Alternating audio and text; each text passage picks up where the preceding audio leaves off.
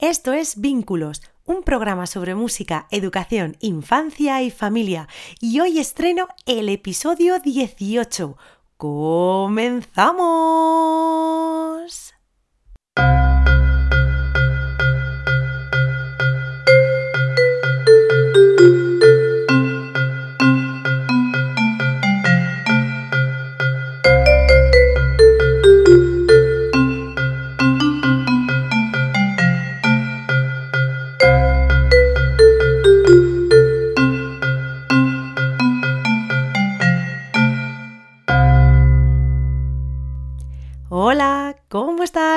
Bienvenido, bienvenida a Vínculos, tu podcast sobre música, educación, infancia y familia. Soy Silvia Galán Hernández, creadora de Vínculo Música desde bebé y estoy feliz y encantada de poder ser tu anfitriona y guía en este viaje a través de la educación musical temprana, porque mi principal objetivo es que la familia y tú seáis los protagonistas no solo dentro y fuera del aula, sino también aquí en este canal y que la música funcione como herramienta de unión, aprendizaje y felicidad. Así que si eres madre, padre, educador, educadora, estudiante o cualquier figura que tiene la suerte de vivir cerca de un bebé o peque de 0 a 5 años y te interesa formar parte de su evolución, aprendizaje y crecimiento a través de la música, este es tu podcast. Es para ti. Y en el programa de hoy retomo el ciclo de conversaciones en torno a un café y esta vez disfrutaré de una interesante llamada telefónica con Rosa Lorenzo, creadora de un proyecto maravilloso llamado Play Suzuki y que desde hace un par de años tiene su propio estudio en Salamanca.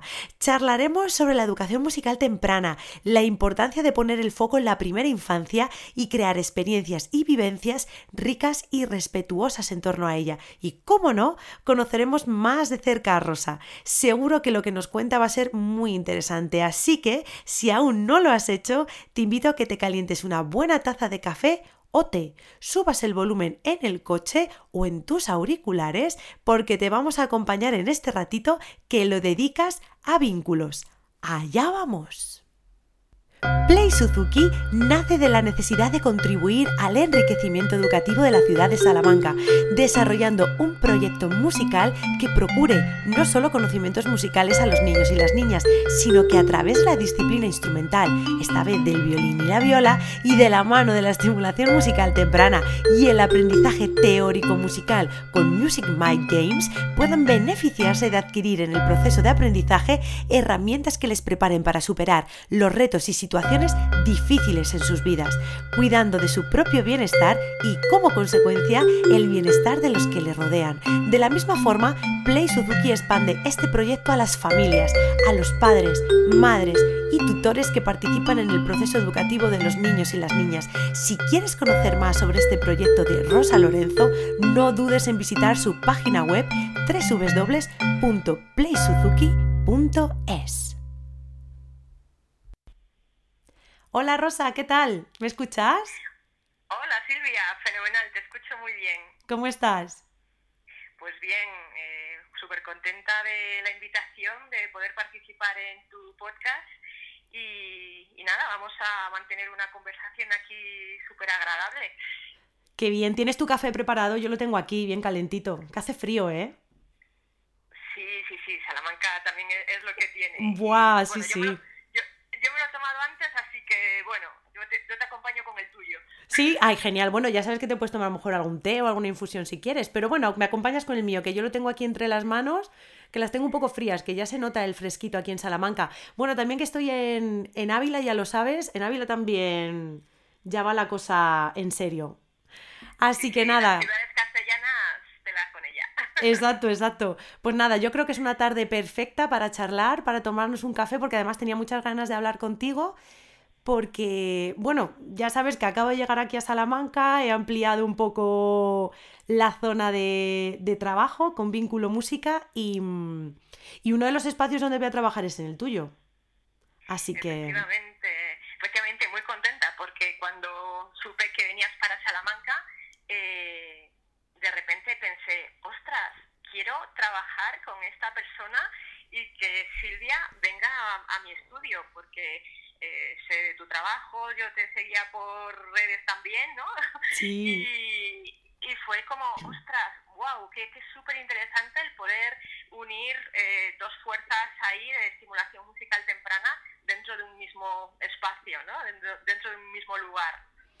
Es verdad, porque además mm, las dos nos centramos en, en lo mismo, pero en, como con dos prismas distintos, ¿no? Vistos un poco, visto un poco como desde prismas diferentes, pero al final lo que es el objetivo y lo que es la meta a alcanzar es la misma, ¿no? Que es pues centrarnos en la primera infancia, en la importancia de, de las experiencias, ya no lo llamo ni educación ni estimulación, sino experiencias, ¿no?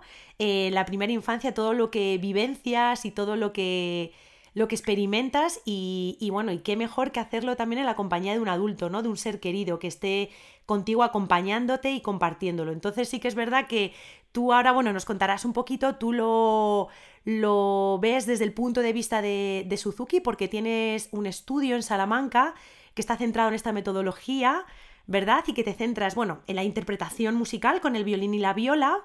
Luego también haces eso, estimulación musical temprana eh, de la metodología Suzuki y Music Mind Games, ¿verdad?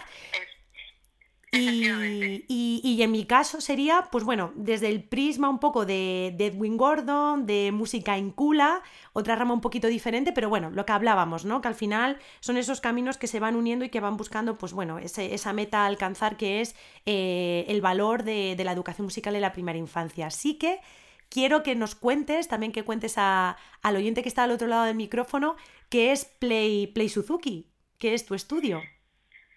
Vale, muy bien, mira, un poquito lo que decías antes, ¿no? Eh, a mí una de las cosas que me encantaba y me encanta de ti es que tú, estás eh, totalmente especializada en esa primera infancia, eh, ¿vale? Hasta los cinco años. y, yo, digamos que estiro un poquito más, ¿vale? Y me, y me voy un poquito más de, de lo que es la primera infancia, que efectivamente eh, en Play Suzuki trabajamos la estimulación musical temprana con el método Suzuki, pero después es eh, esta estimulación temprana, todo el trabajo que hacemos en estimulación temprana nos sirve como trampolín para lo que es el aprendizaje instrumental, en mi caso con el violín y la viola. Entonces, en esto, esto es lo que consiste el, el estudio, nuestro estudio de, Play Suzuki. Estamos centrados efectivamente en la metodología Suzuki, eh, que para quien no lo conoce es una metodología eh, que en principio bueno, la, desarrolló un pedagogo japonés. El apellido Suzuki es, es como, bueno, súper conocido, como si fuese cualquier apellido muy conocido en España. Entonces, te encontrarás muchos Suzukis, ¿vale? Es un apellido japonés. Entonces, eh, Shinichi Suzuki desarrolló una metodología de aprendizaje instrumental que tenía como finalidad no solamente el aprendizaje instrumental, sino el desarrollar, el, eh, que las personas adquirieran un corazón noble, eh, desarrollar buenas personas, porque en el momento en el que lo desarrolló fue un periodo entre guerras, entre las dos guerras mundiales encima en Japón, ¿no? Entonces, eh, todo, todo lo que había alrededor de la guerra, pues él de alguna manera trató de que con los niños, justamente a partir de esa, de esa primera infancia, en este caso a partir de los tres años, eh, pudiese haber una generación de seres humanos nobles, ¿no? que desde luego no tuvieran como último fin eh, desarrollar una guerra. ¿no? Desde luego. Por eso, ¿no? De ahí la importancia de lo que, lo que estábamos hablando ¿no? al principio, de, de todo lo que vivencia y todo lo que experimenta un niño, ¿no? qué importante es, eh, ya no solo desde el punto de vista musical, que es lo que nosotras principalmente nos centramos, sino ya en todos los contextos de, la educación a nivel social, eh, a nivel de convivencia, de, todo tipo, ¿no? De, esa importancia que tiene la primera infancia y de, todo lo que observan, de todo lo que se empapan, de todo lo que imitan. Y, en nuestro caso, desde el punto de vista musical, que bueno, eh, es, la verdad es que somos muy afortunadas por dedicarnos a todo esto, porque la música es una herramienta tan multidisciplinar que la podemos encajar en, en cualquier contexto y en cualquier campo que nos brinda la oportunidad de, de educar en valores, de educar eh, no solo en el lenguaje musical, sino también en, socializar con otros niños, en experimentar con texturas, eh, con sabores, con olores, con eh, jugar con, palabras, con números, con la naturaleza, en fin, te abre un abanico de posibilidades tan inmenso que, que te brinda la oportunidad, pues eso, de que los niños, ¿no? Les, no solo eduques en música, sino que también eduques futuras personas. ¿No? Lo que estás diciendo, ¿no? También en... Claro, e, efectivamente, el, hecho de, trabajar ya con una de, una de las artes eh, tan importantes como es la música, todo lo que yo creo que todo lo que es el desarrollo artístico es muy importante para todo el, todo lo que implica emocionalmente en una hmm. persona, ¿no? A, nivel neuronal es, es, increíble todo lo que lo que aporta a la música, como gracias a los estudios se ha comprobado eh, como a nivel de conexiones neuronales eh, el, el cerebro se desarrolla de una forma eh, muy muy grande, ¿no? Y está comprobado con niños que han tenido esa, ese acercamiento a la música y niños que no se que no se han acercado, ¿no? Esto no quiere decir una cosa ni que sea buena ni que sea mala, simplemente que los resultados están ahí, que es cierto que, esta, este acercamiento de la música hacia hacia los niños, hacia el ser humano y sobre todo en estas primeras infancias en las que estamos trabajando tú y yo, mm. eh, son fundamentales, ¿no? Entonces también es una, es una parte esta en la que también me, gustaría eh, poner foco, ¿no? Eh, esto que tú y yo hemos escuchado muchas veces de que los bebés no se enteran Ah, de que cualquier cosa, no, no, no les leas cuentos porque no se enteran, no les pongas música porque no se enteran. Entonces, por esa regla de tres, no les hables tampoco porque no se enteran. Es un poco en lo que consiste el método de la lengua, el, el, método Suzuki, es el método de la lengua materna. Nosotros, tú y yo, Silvia, hablamos un perfecto castellano porque hemos tenido un entorno rico en palabras, ¿vale? Nuestros padres, nuestros mm. abuelos, si hemos tenido hermanos mayores, eh, toda la familia, el entorno social eh, nosotros hablamos castellano porque hemos tenido un entorno rico en palabras, con lo cual si tú eres de una persona que considera que los niños no se enteran, entonces dirás que el niño no, no terminará hablando castellano porque es que no ha tenido ese, eh, porque claro, no, no, se entera, ¿no? Eh, es, muy curioso todo esto y es una de las cosas que a mí personalmente en esta época de mi vida me gustaría poner foco, ¿no? Porque escucho tantas veces este, esta frase, esta afirmación que, mm, quiero que, de alguna manera eh, haya personas como tú y como yo y como otros muchos profesionales que se dedican a este, a, este ámbito, ¿no? Eh, que estemos diciendo, atención, familias, atención, padres, madres, personas que estáis a, tenéis a bebés cerca, claro que se enteran y ese entorno es muy importante. Entonces, cualquier música buena que le puedas poner, y bueno, ya entramos ahí un poco en la etiqueta de bueno o malo, ¿no? Cualquier que para ti tú consideres que, Exacto. que, mm. tú quieres escuchar, ponla también, pónsela también a tu hijo, a tu bebé, a tu recién nacido, porque estáis, que los recién nacidos son... Eh, eh, están súper dotados, o sea, son, los, son las seres más inteligentes del planeta.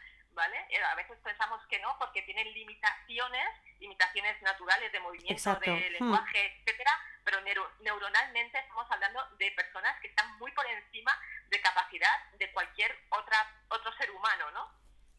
Exacto, y eso además, eh, lo último que has dicho de, en cuanto a capacidades de, su momento de desarrollo, yo creo que ahí también radica un poco eh, esa afirmación errónea o también por desconocimiento que solemos hacer los adultos de, los bebés no se enteran, sobre todo, eh, dime a ver qué te parece, pero yo creo que sobre todo en, las edades en el primer año, hasta los 12 meses, hasta que caminan, pongamos 12, 15 meses aproximadamente, ¿no? Es como que, mm, no hasta que caminan, pero sí hasta que empiezan con el gateo, que empiezan con una interacción, hasta ese momento en el que los niños, bueno, pues tienen un mayor número de horas de sueño porque es lo que toca en su momento de desarrollo eh, y porque no tienen quizás tanta movilidad, pues parece como que, eso, que no se enteran, pero realmente ellos se están comunicando con nosotros a su manera. ¿Cómo? Con el balbuceo, con esos balbuceos, esos sonidos tan maravillosos, eh, con la mirada, con la sonrisa, con esa eh, pequeña carcajada, con esos movimientos. Con su propio, movimiento. Exacto, mm. eso es, con esas, con esas eh, respuestas no intencionadas que tienen con sus brazos, con sus pies, eh, con sus manos, con sus dedos. Es decir, que al final cuando nosotros estamos estimulándolos, ya sea con la música, ya sea con el fraseo de nuestra voz, que también es música, con nuestro lenguaje materno, en el baño, con un juguete, ellos tienen esas respuestas. Lo que pasa que eh, como son quizás eh, menores o mm, para nosotros menos ricas, entre comillas, eh, parece como eso, como que no se enteran, pero nada más lejos de la realidad. Claro, yo, yo es un poco lo que les digo a las familias que trabajan, que están dentro del círculo de estimulación musical temprana. En, yo en mi círculo de estimulación estamos todos juntos, no hacemos distinciones de edad, eh, con lo cual en el mismo círculo te puedes encontrar niños de 2 y 3 años junto con bebés. Claro, a nivel comparativo, las familias dicen, jolín, es que mm, considero que el niño de 3 está eh, disfrutando más de la clase o está aprovechando más la clase que quizá eh, sea mi bebé de un mes, dos meses, tres meses o, o, de un añito, por ejemplo, ¿no? Eh, porque, claro, no hace tantas cosas. Y es un poco mm. esta dinámica en la que mm. estamos, ¿no? Socialmente de, de si haces, eh, si, haces si haces mucho, estás haciendo algo, pero si aparentemente no haces, no veo que estás haciendo, no considero que, estás haciendo, ¿no? Es un poco un trabalenguas, ¿no? sí, pero es exteriorizarlo. Si no exteriorizas... Hmm. Claro, a nivel neuronal se está produciendo todo internamente. Tú, cuando un niño ya, ya se mueve, ya camina, tú lo ves externamente. Ves que se mueve, ves que a lo mejor intenta hablar, que intenta decir cosas, pero un bebé lo hace todo eh, de forma interna. Toda la estimulación que se está produciendo a nivel neuronal es enorme. Hmm. Y es que al hilo de esto, eh, aparte del momento vital en el que están, eh, a mí también me ha ocurrido en las, en las sesiones muchas veces lo contrario. Fíjate que hay bebés, pongamos de 10 meses, 11 meses, que tienen mayores respuestas, ya, sean, ya no sean eh, tan ajustadas o no sean tan intencionadas como por ejemplo un niño más mayor, que quizás uno que tiene 3 años. Y ahí no quiere decir que el de 3 años tenga menos capacidades que el de 10 meses, sino que ahí la personalidad también entra en juego. Porque hay muchas veces que hay niños eh, pues igual que los adultos, ¿no? Eh, los adultos también tenemos nuestra personalidad. Hay personas más sociales, hay personas más introvertidas, hay personas que enseguida ya están hablando, ya están interaccionando, hay otros que prefieren observar, estar un poco en la parte más de atrás, pero no por ello no se están enterando. Y hay muchas veces, muchas ocasiones en las que he visto que los bebés balbucean, hacen percusiones en el suelo, palmas, están eh, todo el rato en contacto con ese entorno musical que les está acompañando y que, y que están escuchando y que se les está ofreciendo. Sin embargo, hay otros niños de dos años y medio que están en la misma, eh, en la misma sesión igual que tú, ¿no? En ese mismo eh, círculo equitativo en el que están observando como auténticas estatuas, o sea, están analizando totalmente todo lo que están viendo, lo están relacionando con lo que están escuchando y todo, esa radiografía la están interiorizando, asimilando, absorbiendo y, y bueno, lo hacen de esa manera. Y muchas, muchos padres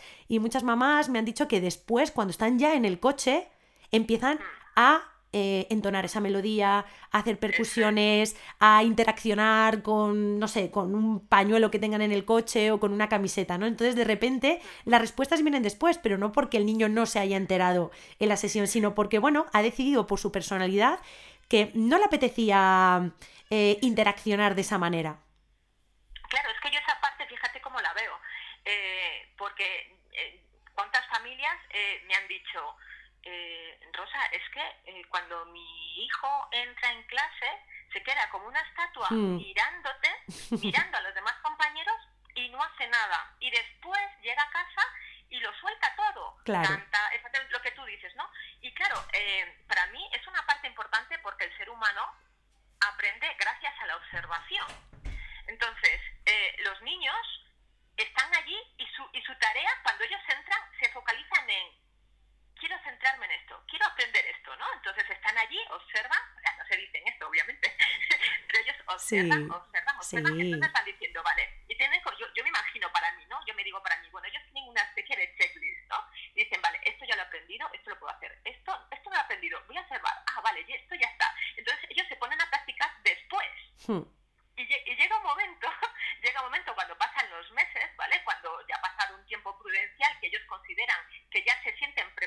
hmm.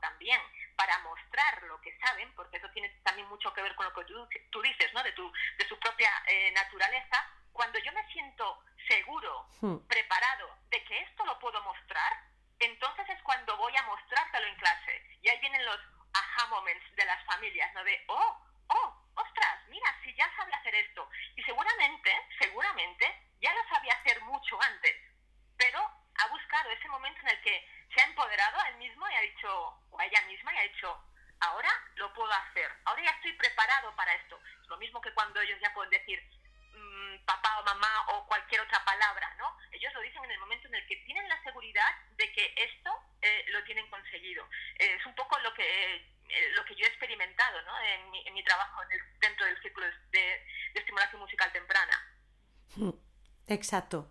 Sí, o sea, y, y la verdad que, que afortunadas somos también de poder crear esos contextos de aprendizaje tan libres, tan eh, positivos y, que, que, respetan, tan respetuosos, ¿no? En el que, en el que permitimos que los niños tengan y las niñas y los bebés tengan ese, bueno, ese tiempo, ese tiempo que muchas veces los adultos y en esta sociedad tan loca en la que vivimos no nos permiten, ¿no? Anda que no ha habido, ¿no? Momentos en los que uf, no estabas preparada para mostrar ciertas cosas, pero tenías que hacerlo y al final se ha convertido en una experiencia no tan positiva o tan agradable como podría haber sido, ¿no? Por esas prisas o esas imposiciones que te, que te marcan muchas veces, ¿no? La sociedad. Entonces, qué, qué, bien, ¿no? Qué bonito también que estas familias que, que deciden acudir con sus bebés a este tipo de, de actividades, de escenarios, de proyectos, ya sea musical o ya sea eh, de, otro, de otro contexto, que sean así, ¿no? Que sean positivos, que sean respetuosos, que, que realmente se brinden estas oportunidades, ¿no?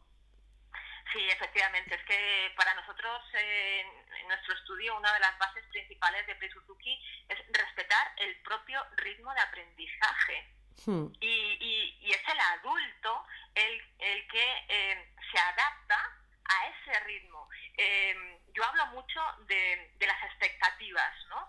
De mm, cuando, cuando aparece una frustración es porque había una expectativa muy alta que no se está, a la cual no se está llegando, ¿no? Entonces, eh, a veces esa, esa expectativa no tiene nada que ver con el niño, tiene que ver con la expectativa creada por el adulto. Entonces, eh, de una forma inconsciente, la energía del adulto de quiero que lo hagas ya, la contagia al bebé o al, nene, ¿no? Y, ahí empieza un poco ese esa, esa, energía de venga ya y, no, o sea, yo, yo me trabajo mucho con los padres en este sentido, decir, ojo, el nene todavía no está preparado para esto.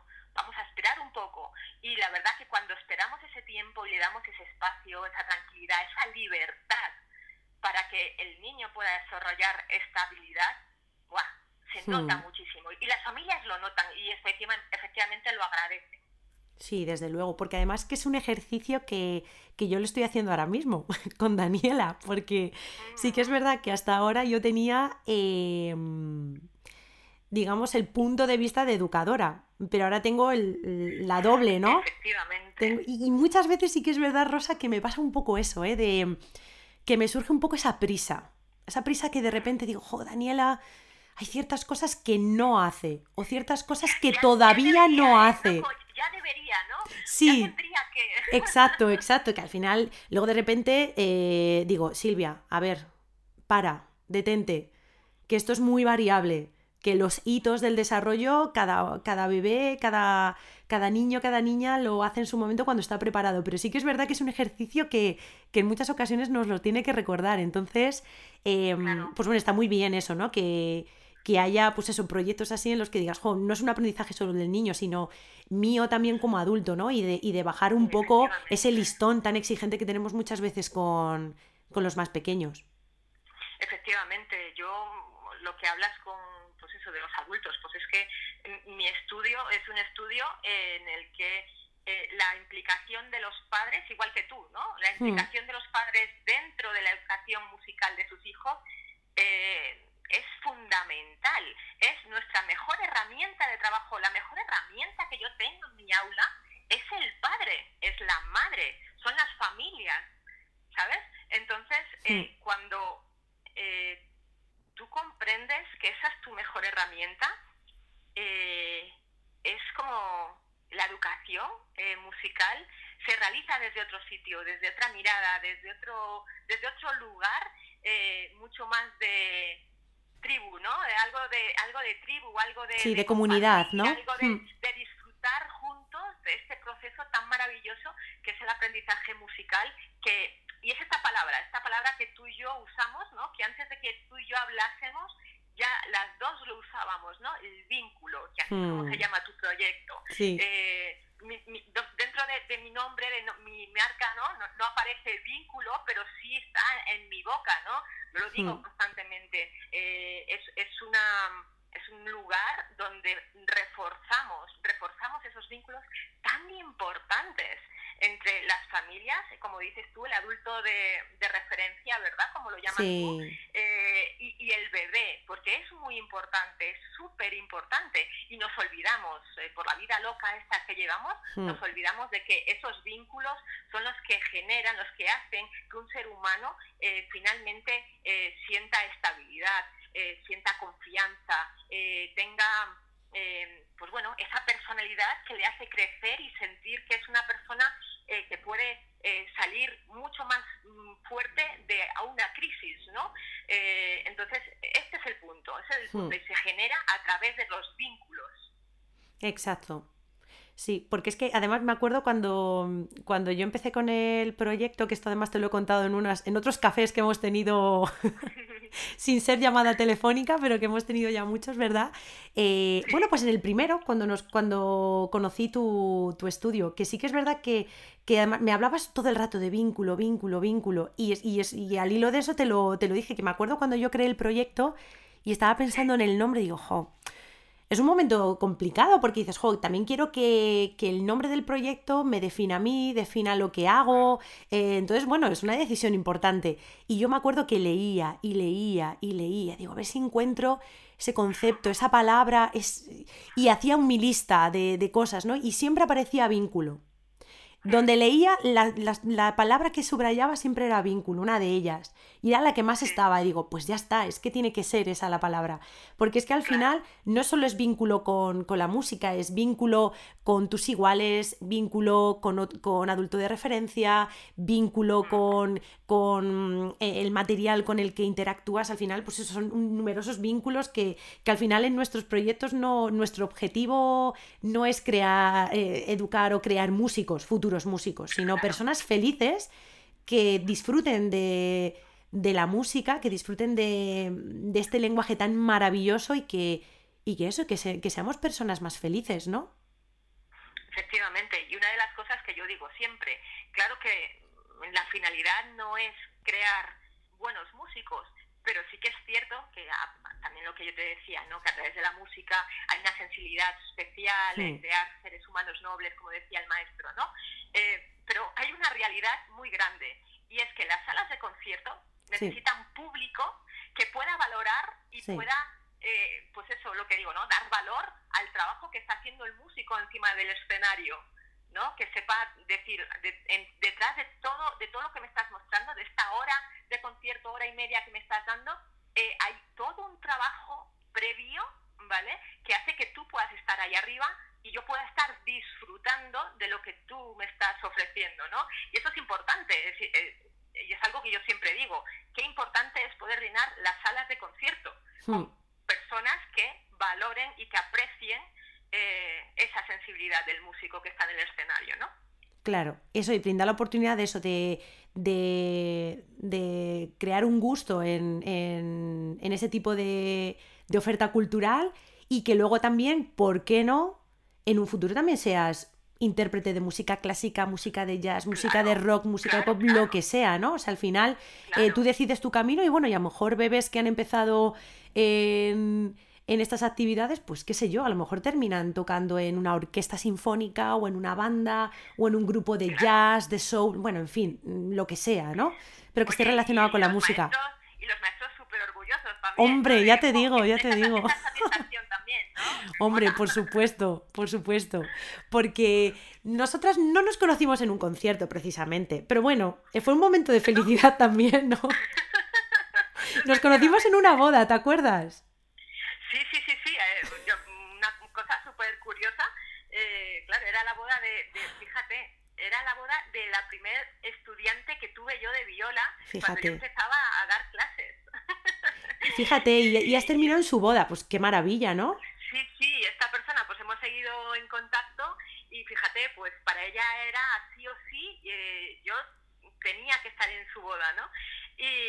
entonces, pues bueno, eh, yo fui a la iglesia con el tiempo suficiente y, y, yo cuando voy a una boda y hay músicos, pues oye, jolín, yo me acerco porque a mí me gusta acercarme y decir, oye, qué bien, oye, qué fin el gremio, que, claro. qué guay, qué, bonito y tal. y ahí estabais, ahí estabais vosotros, ¿no? Que me acuerdo que estaba embarazada todavía de Daniela. Ahí estaba Daniela adentro, pataleando. Es verdad que estuvimos hablando, ¿verdad? Y ahí sí que nos... Bueno, el caso es que fíjate, es curioso porque lo que es el mundo de las redes, porque yo creo que ambas nos seguíamos, ¿no? O yo al menos yo a ti sí que te conocía. Y y no nos conocíamos, vamos, de esto que dices, mira, eh, nos conocemos por redes, pero, pero resulta que luego te ves en persona, ¿no? Y, y, mira, pues eres tú en persona y no sabía que eras tú, ¿no? O sea, al final, cómo estamos tan eh, conectados, ¿no? Desde el punto de vista virtual y, y luego de repente, pues bueno, casualidades de la vida. Y luego fíjate que me he venido aquí a Salamanca y, y bueno, y tenemos preparadas muchas muchas cosas que ya, bueno, podemos comentar también otro día porque esto va para largo, ¿verdad, Rosa? Muchas cosas que, que tenemos que hablar tú y yo aquí con un café en unas conversaciones. Esta vez nos hemos centrado en la educación musical temprana. Efectivamente. Pero bueno, también tenemos otras facetas en común que vamos a poner, otros proyectos, ¿verdad? Sí, bueno, pues comentar simplemente pues que vas a estar colaborando con nosotros en nuestro estudio de música, ofreciendo tus maravillosos talleres de fines de semana, ¿verdad? Y algo muy innovador en Salamanca. Eh, que, es el canto prenatal, ¿verdad? eso es, que eso ya tenemos que hablar Sí, este va con un capítulo aparte. Sí, desde luego, desde luego. El canto prenatal, bueno, la importancia no solo de la primera infancia, sino también desde antes, ¿no? Desde ese proceso tan maravilloso del, embarazo y de, ese vínculo, una vez sale la, esta palabra, de ese vínculo que, que, la música te permite, ¿no? Para, pues bueno, para establecer es un vínculo y una relación estrecha con ese bebé que está por nacer, ¿no? Entonces, bueno... y que además tú misma has vivenciado. Sí, desde luego, desde luego, esa voz en el embarazo, la voz en el parto, ese, esa herramienta tan poderosa que, tenemos todos con nosotros, ese instrumento tan maravilloso y que bueno, y que en nuestras sesiones la, utilizamos tanto, ¿no? Efectivamente, que. Cantar, tenemos que cantar mucho porque ahora no se canta tanto, no tenemos que volver un poco a, esa, esa, buena costumbre, ¿no? De, de cantar, de danzar. Sí. Lo que hacían nuestros abuelos. Sí, cantar y danzar y, tocar con cualquier cosa, ya sea un vaso, ya sea una cuchara, ya sea una sartén, volver a, que, a que lo cotidiano sea, sea musical y sea, y sea un arte, ¿verdad? Efectivamente, sí, es, es muy importante que no se pierdan esas, esas costumbres que, que, bueno, que también nos hacen ser las personas que somos. Exacto. Bueno, Rosa, se nos ha acabado el tiempo pero se me ha hecho muy corto, ¿eh? Estaríamos hablando tres horas. Sí. pero bueno, por eso va a haber más capítulos. Va a haber más capítulos. ¿Verdad? En los que ya hablaremos, continuaremos también hablando un poco de, la educación musical temprana, contaremos alguna que otra anécdota más y, y bueno, así, la verdad es que ha sido un placer poder hablar contigo. Muchísimas gracias por tu disponibilidad. Sé que bueno, que te apetecía también mucho y. Gracias a ti por la invitación. Sí, ha sido un placer y, y nada, en breve estará este, este maravilloso programa en, en, el podcast para que los que no puedan escucharlo ahora con nosotras, pues lo puedan hacer en otro momento. Así que nada, ha sido un placer, Rosa. Espero hablar contigo muy pronto, que te vaya muy, muy, muy bien. Nos vemos en tu estudio, con tus familias y, y nada, hasta, hasta otra ocasión. Pues hasta otra y nada, pues eso, muchas gracias por la invitación y a seguir creando eh, proyectos muy muy bonitos para nuestra, bueno, para la ciudad en la, en la que vivimos, que es Salamanca, que, que yo creo que tiene mucho que, ofrecernos y ofrecerles nosotros a ella. Totalmente. Un abrazo fuerte. Un abrazo. Chao. Chao. Si te ha gustado el episodio de hoy, te invito a que escuches, descargues o compartas los demás episodios que están disponibles en las principales plataformas podcast y en la web www.vinculomusica.es. En ellos te cuento todo lo que investigo y pongo en práctica sobre la educación musical temprana.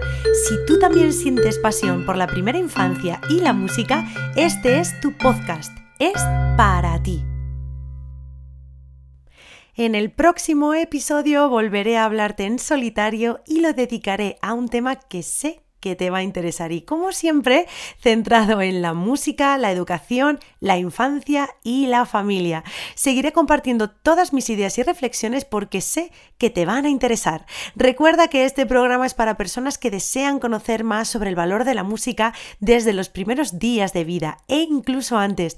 Quieren ser partícipes activos de ello, disfrutar de sus numerosos beneficios en familia y crear contextos y rutinas de aprendizaje musicales dentro y fuera del aula. Por eso te animo a que te suscribas, a que lo compartas y que me escribas a info@vinculomusica.es para preguntarme o para proponerme sugerirme cualquier tema. Así que solamente me queda darte las gracias por compartir conmigo este tiempo, por confiar en mí y dejarme acompañarte y guiarte en el fascinante mundo de la educación musical temprana.